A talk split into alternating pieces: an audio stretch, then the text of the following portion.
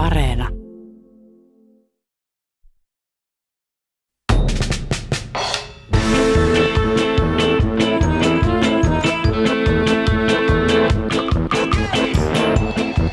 Kurtisaani aseisti seksityöntekijät, piti palopuheita miesten ratsastusasussa ja perusti vallankumousklubeja.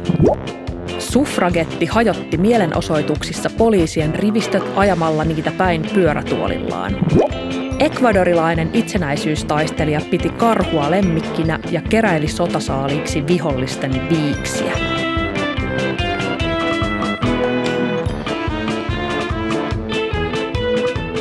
Mä olen Maria Pettersson ja tänään me puhutaan historian vallankumouksellisista naisista. Mun kanssa studiossa on kiinnostava tyyppi. Hän on aktivisti, toimittaja, talonvaltaaja, kirjailija, konsultti ja efektiivinen altruisti. Hän kasvoi Lahdessa, opiskeli nukketeatteria ja yksi hänen lempipaikoistaan on eläinsuojelukeskus Tuulispää Somerolla. Hän on myös tunnettu anarkisti, joka ennustaa lihantuotannon loppuvan. Tunnistatko itsesi tästä kuvauksesta, Suvi Auvinen? Kyllä mä tunnistan itseni. Sanotaan, että se on ihan totuudenmukainen, joskin tiivistelmä, mutta ehkä se tässä yhteydessä sallitaan. Hyvä. Tänään me tutustutaan myös kolmen muun naisen tarinaan. No ensimmäinen kysymys kuitenkin Suvi sulle on, että onko sillä eroa, että mitä sukupuolta vallankumouksessa ja vallankumoustoiminnassa edustaa? Onko sukupuolten välillä eroa? Kyllähän sillä on. Ihan samalla tavalla kuin millä tahansa muillakin ulkoisilla attribuuteilla, joilla meitä jaotellaan. Siinä on eroa, että missä sä voit toimia, kuinka vakavasti sut otetaan, minkälaista käytöstä sulta odotetaan ja hyväksytään. Ja totta kai myös etuoikeusajattelu tulee tässäkin tosi voimakkaasti esiin. Jos sulla on enemmän etuoikeuksia, niin sulla on enemmän etuoikeuksia myös vallankumoustaistelussa valitettavasti – Voiko antaa jonkun esimerkin, miten esimerkiksi sanotaan, että vaikka naisten ja miesten vallankumoustoiminnassa on, on sitten eroa näistä syistä? No sanotaan, että aktivistiliikkeiden sisällä kiitettävän paljon pyritään purkamaan niitä ja pyritään tunnistamaan näitä erilaisia etuoikeuksia ja sitä, että, että mihin kaikkeen ne vaikuttaa. Mutta eihän me ihmiset olla vapaita ympäristöstämme ja siitä, mihin me ollaan kasvettu. Kuitenkin suurin vaikutus sillä sukupuolella on siihen, että, että miten ne liikkeen ulkopuoliset ihmiset näkee sut. Siihen, että minkälaisilla sanoilla sä saat puhua. Esimerkiksi se, että jos mä kiroilen Twitterissä, siitä tulee aina tosi paljon palautetta etenkin miehiltä, koska sitä ajatellaan, että se ei sovi hienolle naiselle.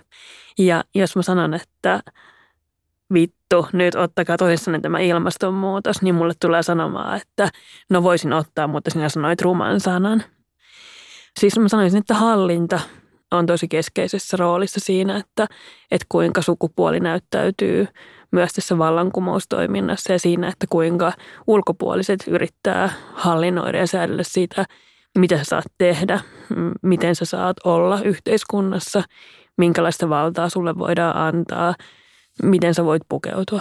Eikö kuitenkin ole myös niin, että vallankumousliikkeissä, niin kuin sanoitkin, niin ollaan näistä tietenkin valtahierarkioista hyvin tietoisia, mutta siellä myös sanotaan vaikka naisilla tai muun sukupuolisilla voi olla valtaa aikaisemmin kuin, kuin muualla yhteiskunnassa. Mulla tulee mieleen mm. esimerkiksi Venäjä 1860-1880-luvulla, jossa oli runsaasti tämmöisiä aatelis- nuoria naisia, mm. jotka sai erittäin hyvän koulutuksen ja oli ikään kuin koulutuksen puolesta valmiit olemaan täysvaltaisia yhteiskunnan jäseniä, mutta sitten heille ei ollut mitään paikkaa, he ei voinut tehdä mitään, he ei saanut tehdä mitään töitä, he ei voinut niin kuin edetä minnekään. Niin mihin nämä aatelistytöt sitten lähti, oli vallankumousliikkeeseen Aivan. saaria murhaamaan ja johtamaan narodnikkeja ja kapinallisia. Niin, niin, koska jotain piti saada tehdä. Kyllä, ja jos puhutaan ajoista ja paikoista ja naisista, jotka todella halusivat tehdä jotain, niin yksi kuuluisimpia esimerkkejä on tietenkin Ranskan vallankumous. Ja siihen liittyy tämä meidän seuraava vallankumouksellinen, jonkinasteinen sankaritar, ainakin joidenkin mielestä, joka totta totisesti päätti tehdä jotain.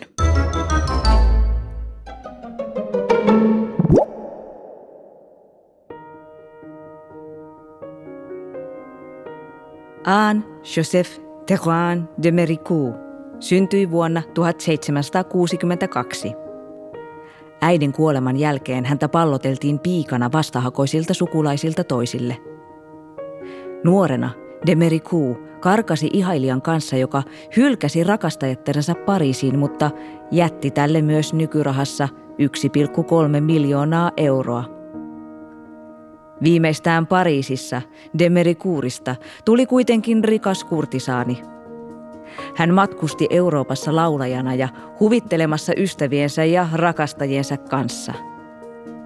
De Méricourt oli kiinnostunut politiikasta ja luki paljon – kun hän kuuli Ranskan vallankumouksen alkaneen, hän viittasi kintaalla asemalleen Pariisin seurapiirien kukkasena ja kiiruhti heti pohjoiseen. Kun kuningas Ludwig XIV saapui Pariisiin, de Méricourt oli odottamassa kaupungin talolla miesten valkean ratsastusasuun sonnustautuneena – hänen kerrotaan olleen mukana aseistamassa seksityöntekijöistä ja kukkien myyjättäristä koostunutta joukkoa ja johtamassa heidän marssiaan, joka uhkasi leikata parisittarien hiukset, jolleivat nämä liittyisi kapinallisiin. Demeriku perusti useita vallankumouksellisia yhdistyksiä ja ajoi naisille äänioikeutta. Hän oli tyytymätön siihen, miten vallankumous naisia kohteli – Luvatusta tasa-arvosta ei ollut tietoakaan. Vapaudesta nyt ehkä hiukan ja veljeys ei kai ollut tarkoitettu naisille alun perinkään. Demeriku päättyi kuningasmielisen lehdistön pilkan, ivan ja vainon kohteeksi. Hänestä tehtiin julmaa pilaa yli viidessä kymmenessä satiirijulkaisussa – Hänestä julkaistiin vuosikausien ajan artikkeleita ja kokonaisia pamfletteja, joissa häntä kutsuttiin riidan kylväjäksi, kiiluva silmäiseksi sotajohtajattareksi, epänaiselliseksi puolimieheksi ja kansalliskokouksen panopuuksi. Vuonna 1791 itävaltalaiset pidättivät Demerikuurin Marie Antoinetten murhan suunnittelusta – Todennäköisesti se oli täysin keksitty syytös. Demeriku suljettiin tirolilaiseen linnaan, mutta todettiin syyttömäksi murhan suunnitteluun. Vuonna 1792, lähes kahden vuoden poissaolon jälkeen, Demeriku palasi Pariisiin, jossa vallankumoukselliset tervehtivät häntä sankarina, vapauden Amazonina. Uskottavuus oli lunastettu virumalla aatteen puolesta vankilassa. Demerikuurin kannustamana Ranskaan perustettiin naisten taisteluyksiköitä. Mutta kun vallankumous muuttui yhä verisemmäksi, Demeriku alkoi suhtautua väkivaltaan aiempaa kriittisemmin. Eräänä päivänä naiset, joita hän oli pitänyt aatetovereinaan, väijyttivät hänet kadulla – kävivät hänen kimppuunsa ja pahoinpitelivät hänet pahasti. Seuraavan vuoden aikana 32-vuotias Demeriku todisti, kuinka monet hänen parhaista ystävistään ja tärkeimmistä poliittisista taistelutovereistaan menettivät päänsä giljotiinissa.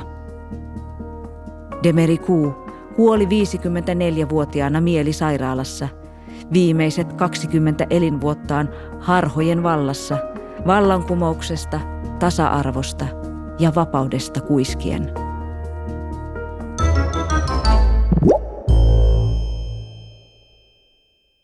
Mitä ajatuksia tämä herätti, Suvi Auvinen?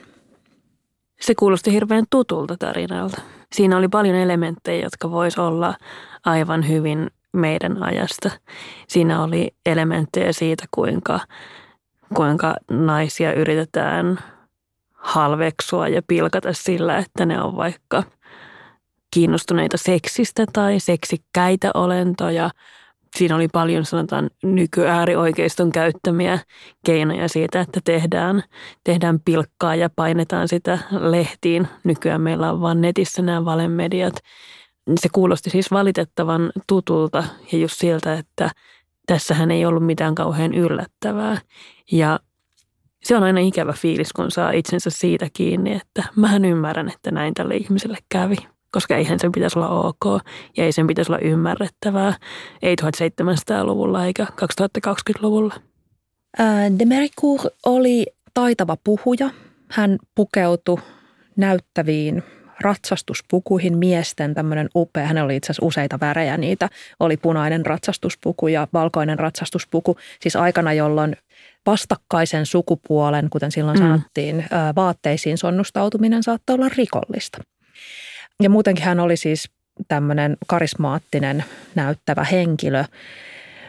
Onko ulkonäkö ja esiintymistaidot semmoisia asioita, jotka vaikuttaa nimenomaan naisen julkiseen näkyvyyteen aktivismissa? Ilman muuta. Ja tästähän hyvä esimerkki on esimerkiksi Greta Thunberg. Hänen ilmeitään on tosi paljon analysoitu, että katsokaa nyt miltä se näyttää. Voiko se voida hyvin, jos se puhuu tuollaisella ilmeellä. Ja on, on epäilty Greta Thunbergin toimijuutta sen perusteella, miltä hän näyttää.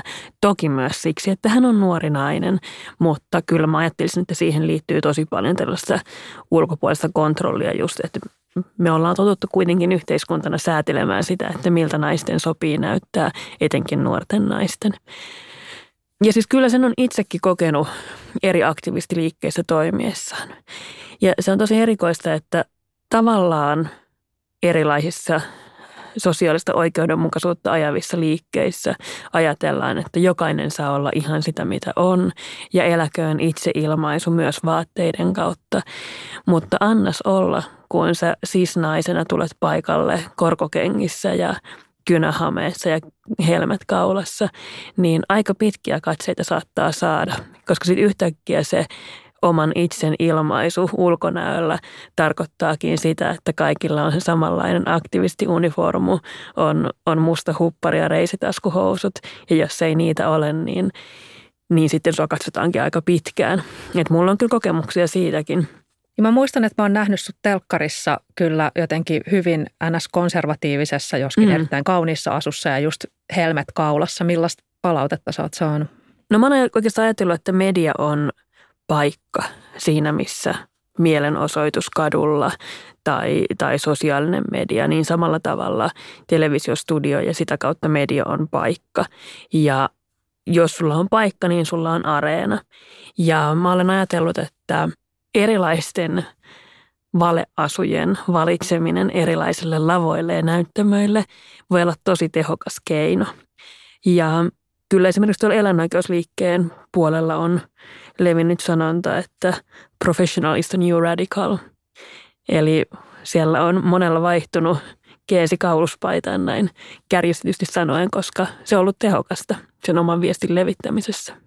Kyllä ja esimerkiksi vaikka aikanaan Irakin sotaa vastustaneissa isoissa miekkareissa, niin nehän jotenkin sai aivan uutta pontta ja uutta näkyvyyttä sillä, että siellä marssi niin kuin bisnesmiehen näköiset keski-ikäiset miehet puvut Aivan. päällä. Tai siis sitten semmoiset just helmikaulaiset vanhukset Aivan. mukana, niin, niin se oli heti paljon uskottavampaa kuin silloin, jos siellä on niin kuin kolme rääkäpunkkaria. Aivan. Siis me ihmiset ollaan tosi yksinkertaisia eläimiä.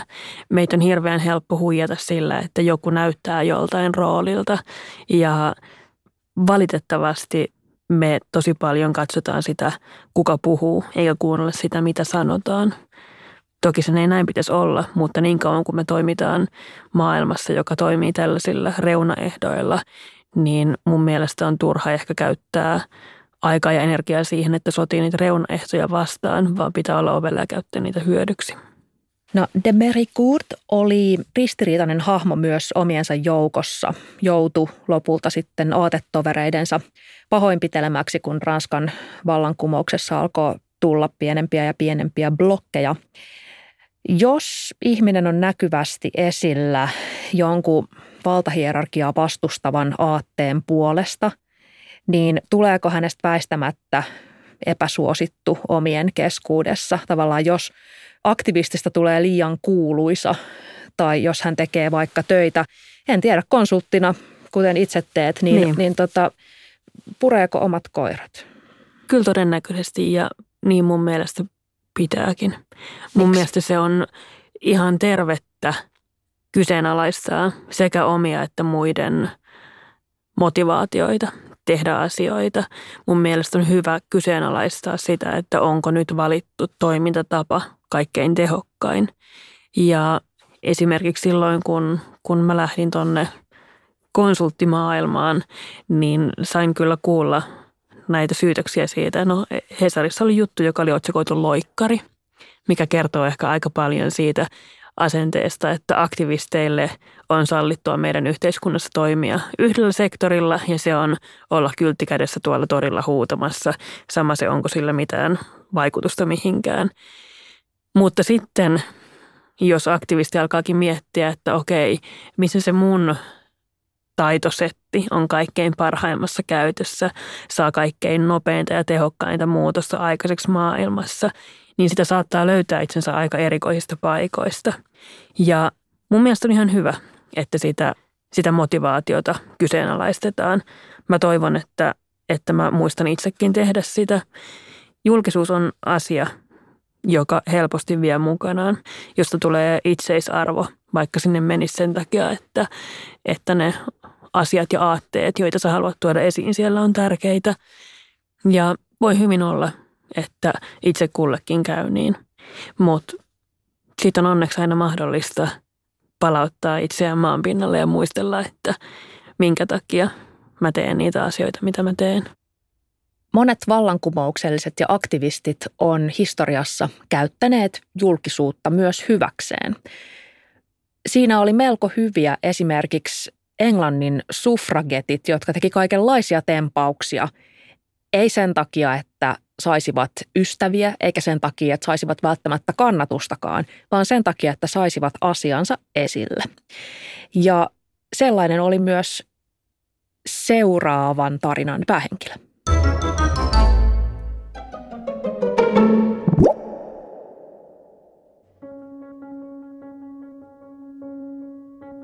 Rosa May Billinghurst kasvoi Lontoossa yhdeksänlapsisessa perheessä. Hän sairasti lapsena polion, joka vammautti hänen jalkansa. Billinghurst käytti koko elämänsä jalkatukia sekä pyörätuolia tai kyynärsauvoja. Billinghurst sai hyvän koulutuksen, mutta vammansa takia häntä ei päästetty yliopistoon – hän omistautui vapaaehtoistyölle, opetti pyhäkoulussa ja työskenteli Deptfordin slummien lasten sekä seksityöläisten, köyhäintalon asukkien ja vankien lasten parissa. Hän liittyi 32-vuotiaana kuuluisaan militanttiin Women's Social and Political Union yhdistykseen, joka vaati naisille äänioikeutta. Yhdistys tunnettiin kansalaistottelemattomuudesta ja suorasta toiminnasta – sen jäsenet järjestivät mielenosoituksia, rikkoivat ikkunoita, tuhosivat postilaatikoita sekä tuhopolttivat kirkkoja ja tyhjiä rakennuksia. Ja kun heidät pidätettiin, he menivät syömälakkoon. Vuonna 1910 Billinghurst osallistui mustan perjantain marssille. Poliisi hyökkäsi 300 suffragetin kimppuun ja pahoinpiteli näitä pahasti – Monet mukana olleet naiset radikalisoituivat. Myös Billinghurst tuomittiin kuukaudeksi pakkotyöhön väkivaltaisen mielenosoituksen takia ja heti sen jälkeen kahdeksaksi kuukaudeksi vankilaan, koska hän oli tuhonnut postilaatikkoja. Hän ryhtyi heti syömälakkoon. Vankilan lääkäri arveli, että Billinghurst voisi kuolla joko kidutukseen tai syömättömyyteen ja hänet vapautettiin. Billinghurst jatkoi protesteja – Mielenosoituksissa hän hajotti poliisien rivit ajamalla niitä päin erikoisvalmisteisella pyörätuolillaan. Ensimmäisen maailmansodan syttyessä VSPU ja hallitus tekivät sopimuksen. Suffragetit vapautettiin vankiloista ja vastineeksi he auttaisivat sotaponnisteluissa. 30 000 naista marssi Lontoossa ja vaati ammattiliittoja päästämään naiset töihin miesten ollessa rintamalla – Billinghurstin viimeisessä kampanjassa vaadittiin naisille oikeutta asettua ehdolle vaaleissa. Se toteutui vuonna 1918. Billinghurst eli loppuelämänsä taiteilijaveljensä ja adoptiotyttärensä kanssa ja kuoli 78-vuotiaana vuonna 1953. Ruumiinsa hän testamenttasi tieteelle.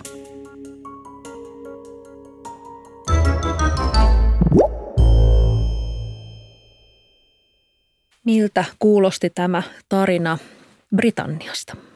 Se kuulosti tutulta siinä mielessä, että hirvittävän harvoja asioita historiassa ollaan saatu niin, että pyydetään kauniisti ja ei pahoiteta kenenkään mieltä ja ollaan kohteliaita.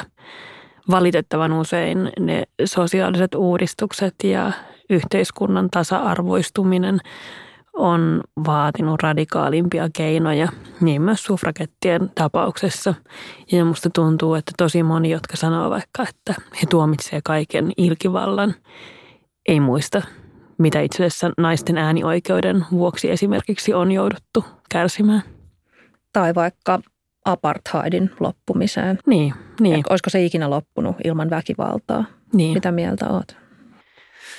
En ole historioitsija enkä aio vilkaista. Öm, mun mielestä on tärkeää myös siis erottaa väkivalta ja ilkivalta toisistaan. Ne hirveän usein meiltä keskustelussa sekoittuu toisiinsa ja ajatellaan, että jos jossain mielenosoituksessa joku rikkoo jonkun liikkeen ikkunan, niin siitä puhutaan, että tämä oli väkivaltainen mielenosoitus.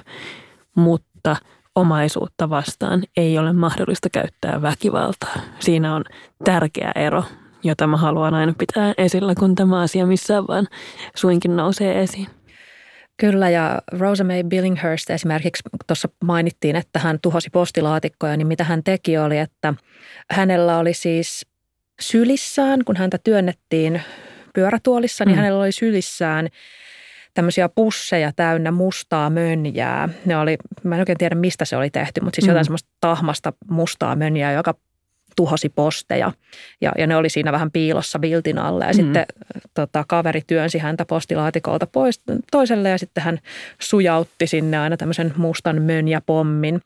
Sitten taas ikkunoita hän rikkoi sillä tavalla, että, että hänellä oli tosiaan viltin alla sylissään semmoisia isoja kiven murikoita ja sitten hän joko itse tai sitten kaverin avustuksella niin meni meni tota ympäriinsä ja heitteli kiviä ikkunaan ja rikkone ja, ja oli kauhean tyytyväinen, kun sitten tällä päästiin, päästiin niin. lehtiin, koska silloin joku kuunteli häntä, joku painoi hänen sanomansa, joku tuli kysymään, että miksi sinä rikoit ikkunat, jolloin hän pääsi sanomaan, että kuulkaa sen takia, että naisilla ei ole äänioikeutta.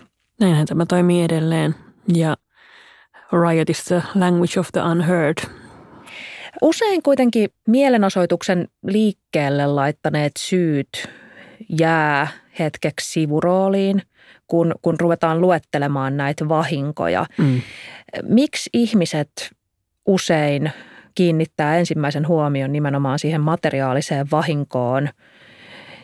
Ja, ja onko jotenkin toisinajattelijoiden väkivalta aina tuomittavampaa kuin vallanpitäjien väkivalta yhteiskunnassa? Mä luulen, että tähän niin kuin liittyy muutamakin eri asia. Ensinnäkin se, että minkä takia siihen omaisuussabotaasiin esimerkiksi on helpompi kiinnittyä kuin siihen mielenosoittajien sanomaan, on tietenkin se, että yleensä ne asiat, joita mielenosoittajat haluaa nostaa esiin, on epämiellyttäviä. Me ei haluta ajatella niitä. Me ei haluta ajatella poliisiväkivaltaa. Me ei haluta ajatella, että meillä marssii natsit kadulla. Ne on tosi epämiellyttäviä ajatuksia. Me ei haluta ajatella, että – että sairaanhoitajat, jotka meitä hoitaa globaalien kriisien keskellä, on todella huonosti palkattuja, koska mielenosoitukset pakottaa meidät katsomaan itseämme peilistä. Ne pakottaa katsomaan sitä, että mikä kaikki on huonosti ja väärin. Eikä tietenkään, emme haluta ajatella sitä. Me halutaan ajatella, että maailmassa on kaikki hyvin ja on reilua ja me eletään semmoisessa kivassa maailmassa, jossa on hyvä meininki kaikilla. Ja silloin on tosi paljon helpompi sanoa, että tuolla meni ikkuna rikki tai autosta hävisi sivupeili, kun miettiä, että, että miten nämä mielestä itse asiassa vaatiikaan.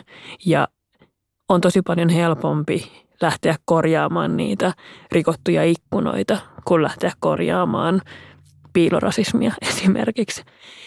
Ja sitten taas se, että minkä takia mielensottajien käyttämään väkivaltaan jonka edelleen korostan, että se on eri asia kuin ne rikotut ikkunat, minkä takia siihen suhtaudutaan vakavammin kuin vaikka poliisin käyttämään väkivalta on tietenkin se, että valtion yksi perusmääritelmä on se, että valtio on se taho, jolla on väkivaltamonopoli. Valtiolla on poliisi ja armeija. valtiolla on oikeus. Kun valtiosta sovitaan, niin sovitaan, että valtio on ainoa taho, jolla on oikeus käyttää väkivaltaa. Ja se on tietenkin hirveän vaarallinen ajatus. Jos me ajatellaan, että, että on ok, että poliisi vaikka käyttää väkivaltaa, niin silloin hirveän usein jää kysymättä, että missä tilanteissa, minkälaista väkivaltaa. Jos me ajatellaan vaan, että väkivalta monopoli on joku monoliitti, jota ei voi sitten enää arvostella, niin me ei kysytä, että minkä takia Suomessa kuolee niin hirvittävän suuri määrä ihmisiä putkassa.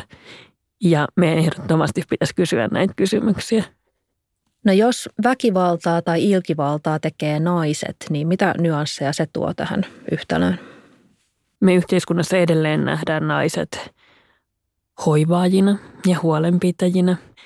Ja siihen kuvaan naisista ei sovi se, että nainen on aktiivinen väkivallan tai ilkivallan tekijä.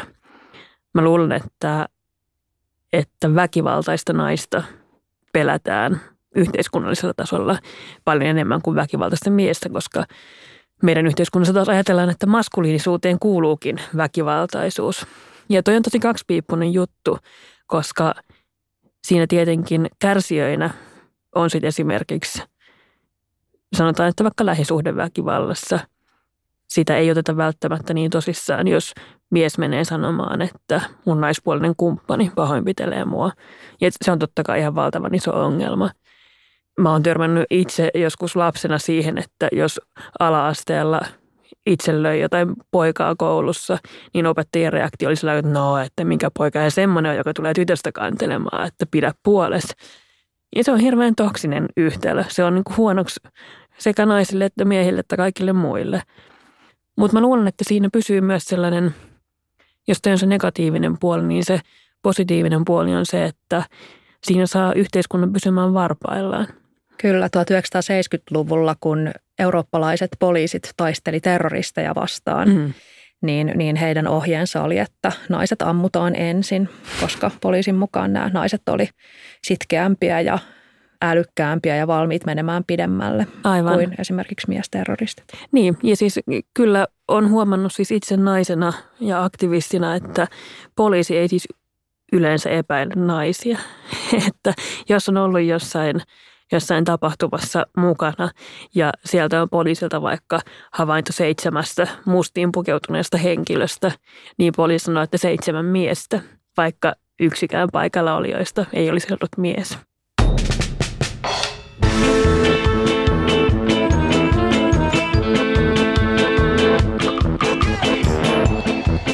Vuonna 1910 Billinghurst osallistui mustan perjantain marssille – Nimi tuli siitä, että, että poliisi hyökkäsi silloin yli 300 suffragetin kimppuun, pahoinpiteli heitä pahasti ja sen jälkeen vielä ikään kuin heitti heidät mielenosoitusta seuraamaan tulleille vihaisille kans- tai katsojille, miehille, jotka sitten jatkoivat pahoinpitelyä tai sitten kähmivät ja, ja muuten tota, käyttivät seksuaalista väkivaltaa. Ja tämän seurauksena moni nainen ja nimenomaan nainen radikalisoitui sekä sellaiset ihmiset, jotka oli mukana, että sellaiset ihmiset, jotka oli katsomassa, että sitten sellaiset ihmiset, jotka kuuli tästä asiasta myöhemmin tai luki lehdestä. Onko tämä taktiikka? Voiko tämä olla taktiikkaa? Se on ihan itsestään selvää, että silloin jos joutuu ensimmäistä kertaa elämässään vastakkain virkavallan kanssa ja kokee tulleensa väärin kohdelluksi, niin totta kai se radikalisoi. Se on ollut aktivistiliikkeissähän yleisesti käytetty keino, että kun on ollut nuoria aktivisteja, niin ollaan lähdetty vaikka jonnekin Eurooppaan, jossa tiedetään, että tulee vaikka jotkut G12-kokoukset tai muut vastaavat, jossa tiedetään, että siellä tulee, tulee isot, isot mielenosoitukset ja hässäkät, koska kyllä se radikalisoi ihmistä, kun se joutuu kohtaamaan tuollaista. Se on tosi vaikea paikka kohdata se, että hei mielestäni mä en tehnyt mitään väärin, mutta poliisi löi mua. Siinä kyllä murtuu ihmisen sisällä aika paljon, kun sellaisen joutuu ensimmäistä kertaa kokemaan. Onko sulla käynyt näin? Kävi, on, mikä, on. mikä oli sun tämmöinen kasteesi? No mä sanoisin, että tässä suhteessa ehkä nimenomaan se, kun mä oon ollut Tanskassa mielenostuksessa silloin olin aktiivinen talonvaltausliikkeessä ja Kööpenhaminassa oli Ungdomshuset, joka oli tällaisen eurooppalaisen talonvaltausliikkeen hyvin tärkeä mm, merkkipaalu, miltei trooppi. Ja sitä ajateltiin, että, että Ungdomshuset on tosi tärkeä meille liikkeenä. Se oli vallattu talo, jossa oli tällainen niin kuin autonominen nuorisokeskus. Ja se sitten häädettiin ja me mentiin Tanskaan, koska tanskalaiset toverit kutsui ympäri Eurooppaa, että tulkaa meidän kanssa valtaamaan meille uusi talo. Meitä meni paikalle ympäri Eurooppaa tuhansia ihmisiä ja siellä mä ensimmäistä kertaa näin sen, että, että kun mielenosoitus tuli poliisiautorivistön luo ja mielenostajat alkoi kiivetä niiden poliisiautojen päälle päästäkseen niiden yli, niin sieltä vastapuolelta kiipesi poliisit vastaan, pamputti ne poliisiautojen katolle kiiveneet mielostajat ja heitti alas sinne muiden mielostajien niskaan, jonka jälkeen ne heitti kyynelkaasugranaatit perään. Ja se oli sellainen kokemus, mitä mä en varmaan unohda ikinä. Ja se, niin kuin, mitä siitä seurasi koko se niin kuin hässäkkäisen päivän aikana, kuinka poliisi ajoi mielenosoituksen alikulkutunneliin, sulki sen molemmista päistä ja sen jälkeen heitti kyynelkaasua sinne, sinne tota, alikulkutunneliin, niin se on kyllä jättänyt sellaiset jäljet, että, että en ihme, että siinä on radikalisoitunut yksi jos toinenkin. Vaikuttaa siltä, että siinä kohtaa, kun ihminen radikalisoituu, niin hän saattaa hyvin jättää koko entisen elämänsä ja ryhtyä kamppailemaan ainoastaan tämän aatteensa tai ajatuksensa puolesta. Mutta siihen ei välttämättä tarvita radikalisoitumista, voi olla, että jotkut ihmiset on luonteeltaan sellaisia, että kun he saa kipinän, niin he on valmiit muuttamaan koko elämänsä suunnan ja ryhtymään vallankumoustaistelijoiksi tai ryhtymään radikaaleiksi toisinajattelijoiksi. Ja sellainen on myös tämä meidän seuraava sankari.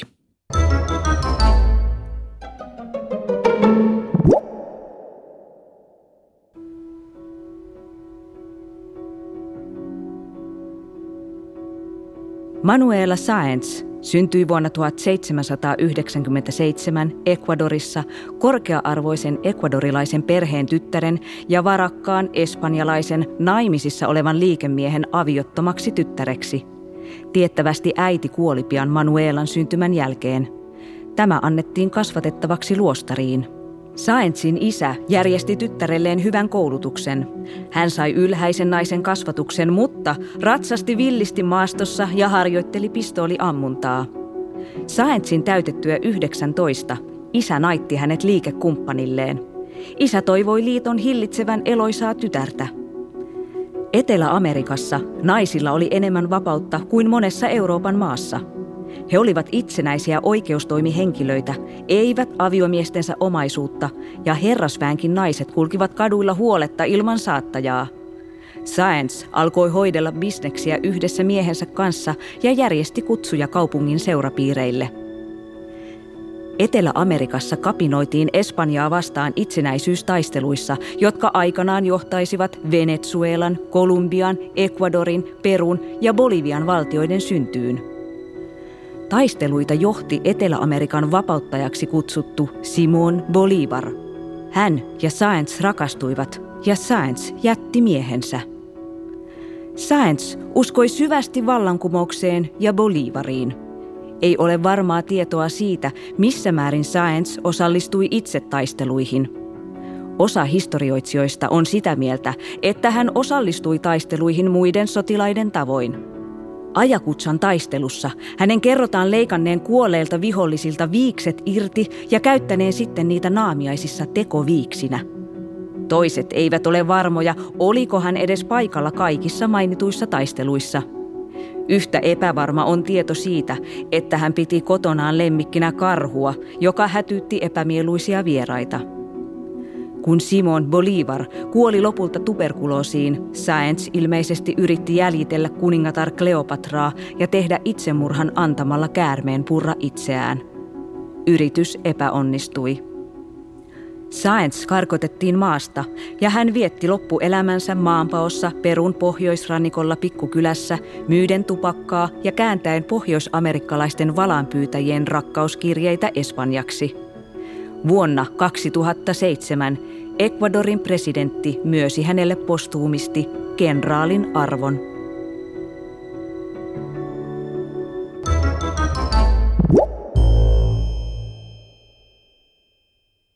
Manuela Sainz, aikamoinen tapaus. Kyllä. Miltä kuulostaa Suvi Auvinen? Tai vihollisten viiksien irtileikkaaminen kuulostaa karmivalta. Mä en halua oikeastaan ajatella, että miten se on tarkemmin tapahtunut. Mutta se, mikä muuhun vetoaa, on, on se, että vallankumouksellinen mies vie sydämen ja halutaan lähteä tekemään vallankumousta yhdessä. Mä uskon siihen, että ihmiset on, on parisuhteissaan – tosi voimakkaita parhaimmillaan yhdessä. Musta on, on hienoa, jos pystytään toimimaan yhdessä jonkun yhteisen asian eteen. Muhun, mun vetoaa sellainen ajattelu hirveästi on se sitten Sciencein tai House of Cardsin meiningeissä, mutta mä jotenkin viehätyn tällaista power coupleista. Toivon, että olen itsekin osa sellaista. Kyllä, ja Sciencehan oli tosiaan löytänyt vallankumouksen jo ennen kuin löysi mm. Boli, äh, Bolivarin. Kyllä. Mutta, tota, mutta tosiaan power couple, mutta olemme kuulleet vaan toisesta tämän couplein Kyllä. puolikkaasta, vaikka Bolivar olisi kuollut ainakin kahdesti ilman Science Hän pelasti Bolivarin hengen ensin sillä tavalla, että murhamiehet aikoivat iskeä naamiaisissa ja Saenz sai kuulla tästä ja meni sitten pelastamaan Bolivaria sieltä. Ei päässyt sisään, koska ei ollut kutsua. Mm. Ja hän nosti niin hirveän metakan ja ryhtyi huutamaan ja riitelemään tämän portsarin kanssa, että Bolivar huomattuaan, että se on oma sussu, niin häpesi niin paljon, että lähti pois. Hankala nainen. Kyllä, mutta ei tullut murhatuksi. Puolensa siinäkin. Kyllä, ja toisen kerran sitten Bolivaria oltiin jälleen murhaamassa tämmöiset opiskelijat. Ja tota, Manuela Sainz sitten sanoi miehelleen, että kuulee, että sua ollaan murhaamassa, että voitko lähteä pakoon täältä meidän palatsista. Bolivar meni sen sijaan kylpyyn. Se oli sillä, että joo, no ei, ei tässä nyt viitti. Ja Kaiken maailman teekkareiden takia alkaa juosta. Juuri näin, juuri näin mutta tota, sitten koirat alkoi haukkua ja kävikin ilmi, että, että on tosi kyseessä, jolloin Saens auttoi tämän puolialastoman miehensä ulos ikkunasta ja jäi itse sinne heidän huoneeseensa pitämään tai ottamaan vastaan nämä murhaajat, jotka tulikin sitten sisään ja kysyi Saensilta, että, että missä Simon on. Mä en ole ihan varma, olisiko tuolla kokouksessa vielä. Ai jaa, no miksi tuo ikkuna on auki?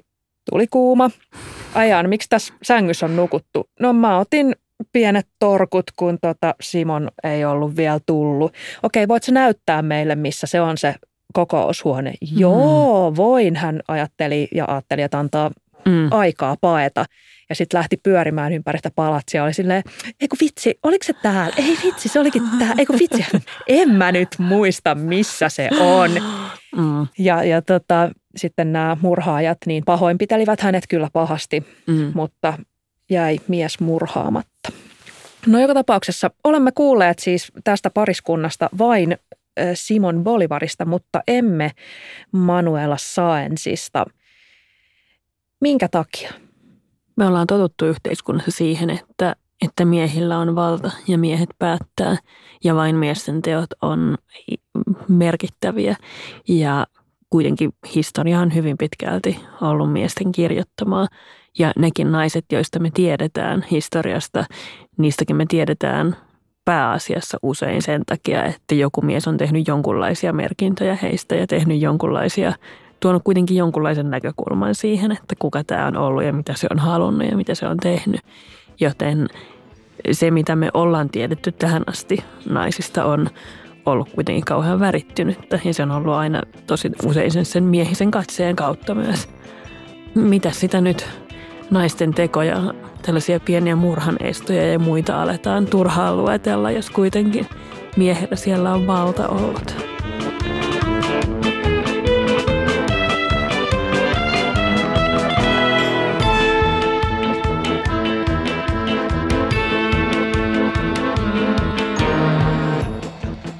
Oletko sä ikinä väsynyt aktivismiin? Oletko sä joskus silleen, että pitäkää tunkkinne ja tässä hanskani ja, ja niin kuin kyllä elämänsä voisi helpomminkin elää? Ilman muuta. Ja siis aktivisti burnout on ihan olemassa oleva ja todellinen asia. Ja mä sanoisin, että se syntyy just siitä, että kun niitä lyhyen tähtäimen voittoja ei mitenkään hirveästi tuu. Ja sitten kaikki sun ympärillä sekä vastustajat että omat sanoo, että väärin, väärin sammutettu. Sanoit tässä kohtaa väärän sanan, pukeuduit väärin. Tämmöinen ei sovi, sovi sinulle, väärä strategia. Niin totta kai se alkaa puuduttaa ja alkaa turhauttaa. Mutta toivo on kamppailulaji. Ja mä ajattelen, että pitää tunnistaa itsessään ne hetket, jolloin tarvii taukoa, tarvii lomaa. Kenellekään ei ole hyötyä, sille sun asialle ei ole hyötyä susta, jos sä oot ihan puhki. Mä oon pitänyt kolme vuotta lomaa aktivismista, koska musta tuntuu, että mulla ei ollut enää mitään annettavaa. Ja sen jälkeen mä menin takaisin kuvioihin. Millaista oli palata? Onhan se, kun kotiin tulisi. Mä luin Ravensbrückin keskitysleiristä, joka oli ainoa kokonaan naisille tarkoitettu keskitysleiri, eli vangit oli naisia ja mm. vartijat oli naisia ja lähes koko johto oli naisia. Ja siellä vangit pantiin tekstiilitehtaaseen tekemään töitä – ja tässä tekstilitehtaassa tehtiin sukkia Saksan armeijalle, natsi-Saksan sotilaille. Ja tota, nämä naiset, vangit, heillä oli hyvin vähän mahdollisuuksia kapinoida, hyvin vähän mahdollisuuksia vastustaa tai tehdä mitään ymmärrettävistä mm. syistä. Mm. Mutta he teki kuitenkin jotain. Nimittäin he peukaloi näitä kutomakoneita sillä tavalla, että sukan sidos tuossa päkiän ja kantapään kohdalla oli erityisen ohutta, mikä tarkoitti, että kun Natsi-Saksan armeija marssi, niin sukkiin tuli heti reijät ja sitten oli tosi kurjaa ja ikävää marssia ja kantapäihin ja päkiöihin tuli rakkoja ja sattui. He löysi tällaisen tavan vastustaa. Joskus ihmiset kokee, että, että heille ei nyt ole resursseja tai mahdollisuuksia ja joskus se saattaa olla totta äh, ihan oikeasti. Mm. Mutta tota, mitä, mitä sä ajattelet, onko ihmisellä aina mahdollisuus ja jopa velvollisuus tehdä edes jotain vai voiko rauhassa sanoa itselleen, että ei, nyt, nyt vaan en tee mitään? Mä en usko, että aktivismiin voi pakottaa ketään. Mä en usko, että kauhean hyviä aktivisteja tulee sillä, että sanotaan, että nyt kuule ryhdistäydyt vaan ja nyt vähän tuosta otat lipun kivasti käteen. Mä ihan oikeasti ajattelen, että kyllä se aktivismin täytyy olla sisäsyntyistä, sen täytyy syntyä siitä palosta, että sulla on se pieni naputtava ääni, joka sanoo sille, että tee jotain. Tee nyt hyvä ihminen jotain. Kiitos Suvi Auvinen. Ja tähän loppuun meillä on kolme erittäin tärkeää kysymystä, joista ensimmäinen kuuluu näin. Suvi, kenen historiallisen naisen kanssa haluaisit marssia mielenosoituksessa ja miksi? Haluaisin marssia mielenosoituksessa anarkisti, feministi Emma Goldmanin kanssa. Emma Goldman oli tuossa tota, 1900-luvun alkuvuosina vaikuttanut anarkisti, joka ensimmäisen kerran joutui vankilaan sanottuaan, että jos teillä ei ole töitä, pyytäkää töitä. Jos he eivät anna töitä, pyytäkää leipää. Jos he eivät anna leipää, ottakaa leipä. Ja tämän vuoksi Goldman joutui vuodeksi vankilaan. Entäpä, sä oot siis kirjailija, oot kirjoittanut tietoa ja kohta myös fiktiota. Kyllä. Kenen historiallisen naisen kanssa sä Suvi haluaisit kirjoittaa tietokirjan? Mä haluaisin kirjoittaa tietokirjan Virginia Woolfin kanssa. Ja Woolfhan on feministi, kirjailija mm, sieltä 1910-1930-luvuilla etenkin julkaissut teoksiaan. Ja Woolfia pidetään tällaisen tajunnan virtatekstin äitinä englanninkielisessä kirjallisuudessa. Mä haluaisin kirjoittaa Virginia Woolfin kanssa kirjan, tietokirjan rakkaudesta, koska mun mielestä Wolfhan teki itsemurhan 1941 ja hänen kirjeensä, itsemurhakirjeensä hänen miehelleen on yksi kauneimpia kirjeitä, joita historiasta löytyy ja täynnä rakkautta. Ja mä haluaisin kuulla Wolfin ajatuksia siitä, että mitä kaikkea rakkaus voi olla. Ja Suvi Auvinen, kenen historiallisen naisen kanssa menisit kaljalle puhumaan eläinten oikeuksista? Sä joskus puhuit siitä, että meidän ei pitäisi ajatella näitä historian naisia, vaan sen takia, että, että he ovat jotenkin kauhean hyveellisiä tai oikeassa, vaan että meidän pitäisi hyväksyä se, että nämä historian jännät naiset on ollut eri tavoilla jänniä. Ja mä haluaisin mennä Kaljalle puhumaan eläinten oikeuksista Eva Brownin kanssa. Brownhan tunnetaan siis myös Adolf Hitlerin puolisona. He ehti olla naimisissa noin 40 tuntia ennen yhteistä itsemurhaansa. Ja mua kiinnostaisi tosi paljon kuulla se, että Eva Brownille oli hänen kaksi terriäriään hirveän tärkeitä. Ja Hitlerillä oli koira nimeltä Blondi. Ja tota, mua kiinnostaisi kuulla, että, että miten Eva Brownin ajatteluun sopii eläinrakkaus ja sitten toisaalta rakkaus mieheen, joka murhasi miljoonia viattomia ihmisiä. Mua kiinnostaisi kuulla se, että, että minkälainen kognitiivinen dissonanssipläjäys siellä on taustalla. Ja en ajattele, että, että tässä Brownin eläinrakkaudessa tai mahdollisessa eläinoikeusajattelussa olisi sikäli mitään kauhean kaunista tai opittavaa. Mutta mua kiinnostaisi kuulla, koska luulen, että hänellä on ollut aika jänniä ajatuksia. Oikein, oikein paljon kiitoksia Suvi Auvinen näistä jännistä ajatuksista ja tästä keskustelusta. Kiitos. thank you